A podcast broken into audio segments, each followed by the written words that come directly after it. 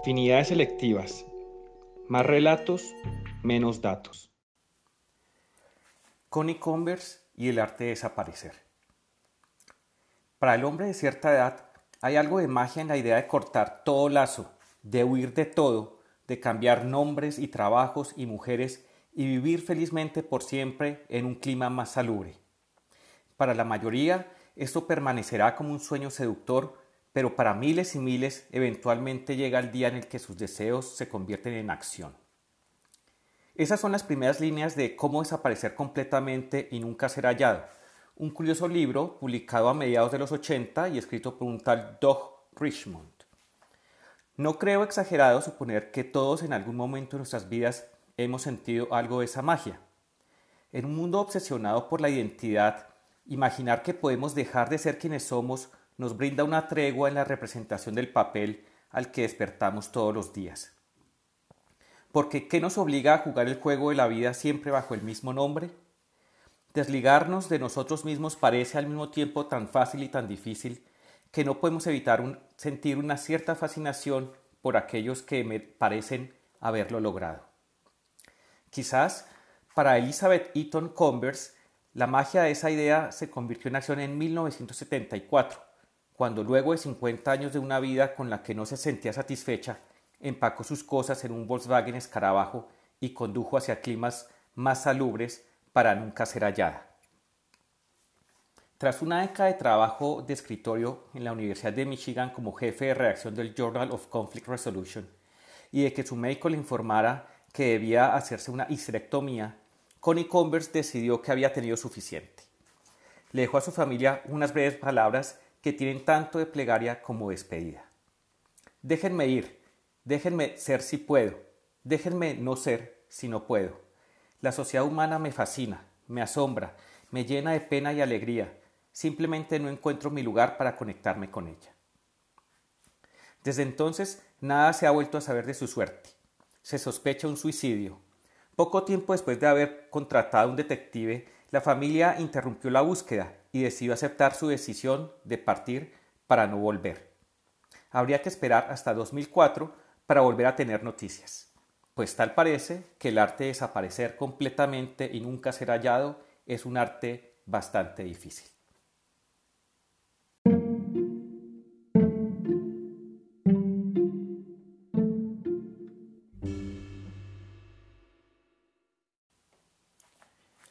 Los apellidos Richmond y Converse aparecieron en mi vida junto a las afinidades selectivas del arte de la desaparición en el otoño de 2007.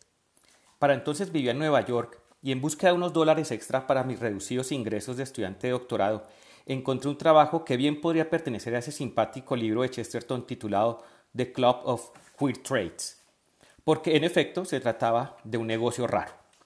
A través de una serie de vericuetos y coincidencias que omitiré, terminé contratado por Art in General, una pequeña galería en la intersección de Tribeca, Soho y el barrio chino, predeciblemente hipster, y, dedicada a la exhibición de arte que bien podríamos llamar experimental, para no meternos en Honduras.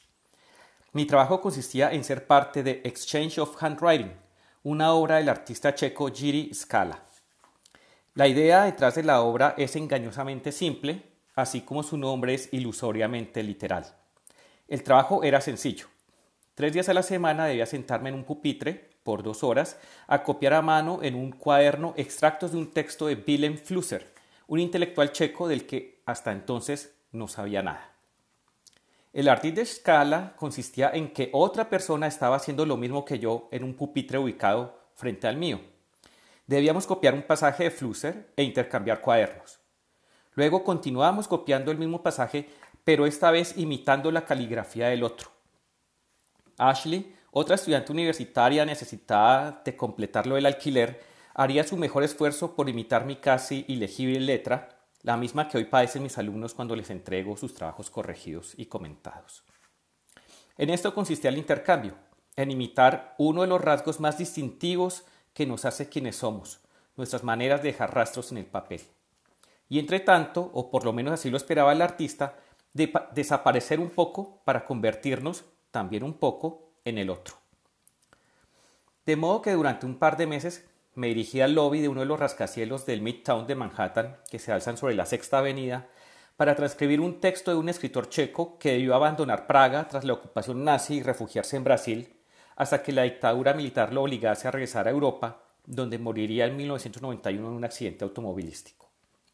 El texto de Flusser se titula Residence in Homelessness, algo así como residencia en la carencia de hogar, y durante dos meses lo leímos sin leerlo mientras intentábamos desaparecer en la letra del otro.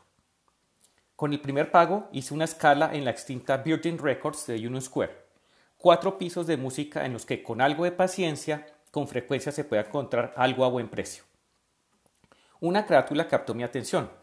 El rostro de una mujer se alza sobre unas montañas y sobre ella una guirnalda de flores con las palabras Connie Converse, How sad, how lovely. Qué triste, qué amoroso. Tras leer una breve reseña de su vida, me llevé el disco sin haber oído ni siquiera una nota. Connie Converse había logrado aquello por lo que me estaban pagando, desaparecer, o por lo menos desaparecer un poco.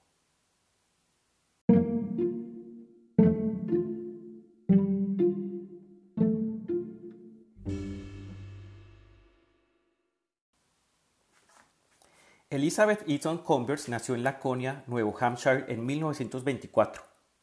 La segunda de tres hijos, era libresca, aplicada y la mejor de su clase. Según su hermano Philip, sus allegados la consideran una polímata. En 1942 ganó una beca para estudiar francés, pero en 1944 decidió abandonar la universidad y mudarse a Nueva York. Allí se ganaba la vida en una imprenta mientras grababa sus canciones en la cocina. Allí también adoptó el nombre de Connie. No era fácil por esos años para una mujer y su guitarra abrirse campo en el mundo de la música, pero las cosas parecían ir bien cuando en 1954 el artista gráfico Gene Ditch, quien dibujaba a Popeye a Tommy Jerry, le consiguió una breve aparición en The Morning Show con Walter Cronkite en la CBS. Sin embargo, las puertas permanecieron cerradas. En 1961, frustrada por la falta de interés en su arte, abandonó Nueva York justo cuando Bob Dylan llegaba para hacer historia con su voz y su guitarra.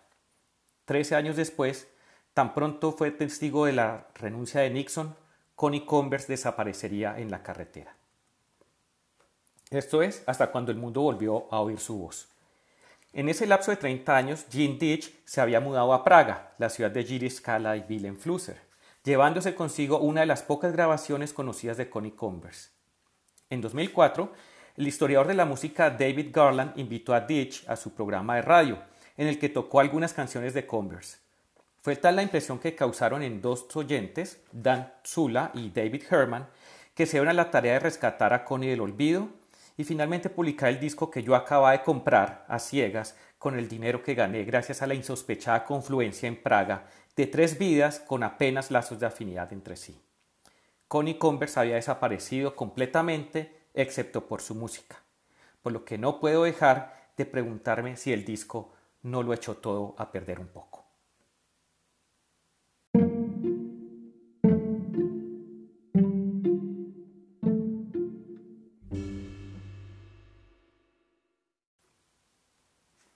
Volvamos al libro de Doc Richmond. Al otro lado del lobby donde Ashley y yo copiábamos a Flusser e imitábamos nuestras letras, las artistas Chitra Ganesh y Mariam Ghani habían montado su obra Index of the Disappeared, Índice de los Desaparecidos, en la que habían armado torres hechas con copias del libro de Richmond. El día del cierre de la exposición, a cada uno nos regalaba una copia de esa guía para desaparecer por siempre, construir una nueva vida con éxito y no correr el riesgo de ser encontrado. Entre los consejos del autor se cuentan el de asumir la personalidad de alguien ya fallecido cuya complexión sea parecida a la propia y el de poner en escena una suerte pseudocidio, es decir, fingir un suicidio tal que haga desistir a los interesados de querer buscar el cuerpo. Después de entrar en detalle acerca de cómo falsificar documentos de identidad, conseguir un trabajo y evitar todo contacto con la vida que se abandona, Richmond sostiene que la desaparición es una forma de suicidio, una suerte de muerte revocable, pues siempre es posible el regreso, en la que se destruye la vida que se soporta mas no la posibilidad de iniciar una nueva. Y concluye con una loa a los desaparecidos, pues cree que son quienes no desaparecen los que son dignos de lástima, esos que no desaparecen y se convierten en la malhumorada, amargada y ulcerosa persona que vemos todos los días, atada por los lazos del deber, la lealtad y el temor a una vida que detestan, cuarentones sin esperanza, viejos antes de que haya llegado su tiempo. Pero no con Converse. En Robin Woman canta así. La gente dice que una mujer errante probablemente no llegue a ser mejor de lo que debe ser. Por eso cuando me desvío de donde debo estar, alguien siempre me trae a casa. ¿Cómo no iba yo a recordar la residencia en la carencia de hogar de Flusser después de oír esta canción? ¿No es la desaparición más que la búsqueda de esa paradójica y añorada residencia? Connie sabe que los que la rodean pueden tener las mejores de las intenciones, pero ese es justamente el problema. La canción continúa así. No entiendo por qué siempre lo hacen. No puede ser vanidad, debe ser pura humanidad. Cuando un alma noble recuerda con justa urbanidad, mujer, déjame llevarte a casa. Pero solo Connie podía llevar a Connie a casa. En We Lived Alone, Connie describe la casa que añora. Vivíamos solas, mi casa y yo, teníamos la tierra, teníamos el cielo, y yo era tan feliz como una alondra.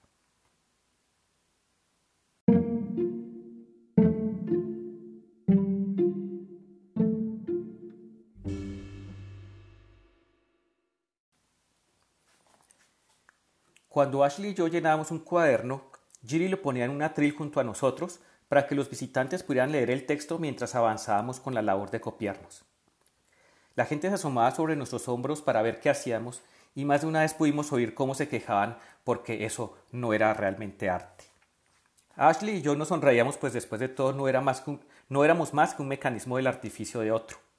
Nosotros solo estábamos haciendo nuestro trabajo después de todo. Una vez terminamos con el texto de Flusser, Giri nos pidió copiar las últimas páginas de Tristes Trópicos, el célebre libro que el antropólogo Claude Lévi-Strauss escribió durante sus viajes por el Brasil. Es otro texto sobre el desarraigo. Lévi-Strauss regresa a Francia después de haber sido testigo de la destrucción que el mundo moderno estaba causando entre los pueblos del Amazonas y desesperanzado escribe. Sin embargo, existo no ciertamente como individuo, pues que soy desde ese punto de vista, sino la postura a cada instante cuestionada de la lucha entre otra sociedad formada por algunos millares de células nerviosas que se cobijan bajo el hormiguero del cráneo y mi cuerpo que le sirve de robot. Ni la psicología, ni la metafísica, ni el arte pueden servirme de refugio, mitos pasibles ahora también en su interior de un nuevo tipo de sociología que nacerá algún día y que no será con ellos más benevolente que la otra. El yo no es digno solo de odio, no hay distancia entre un nosotros y un nada. Levi-Strauss planteaba así el predicamento humano, ante el cual Connie Converse elige desaparecer en el nosotros, pero sabía que para poderlo encontrar debía manejar hacia la nada. Gracias por escuchar. Los invito a seguir sintonizando Radio Samán de lunes a viernes en nuestro horario de 6 de la tarde a 9 de la noche a través de la plataforma MixLR, así como oír nuestros archivos en Spotify y seguirnos en Facebook e Instagram. Un agradecimiento para Santiago Aristizábal, nuestro operador de hoy. Recuerden nuestra cita de todos los miércoles de 8 y cuarto a 8 y media para seguir explorando nuevas afinidades selectivas.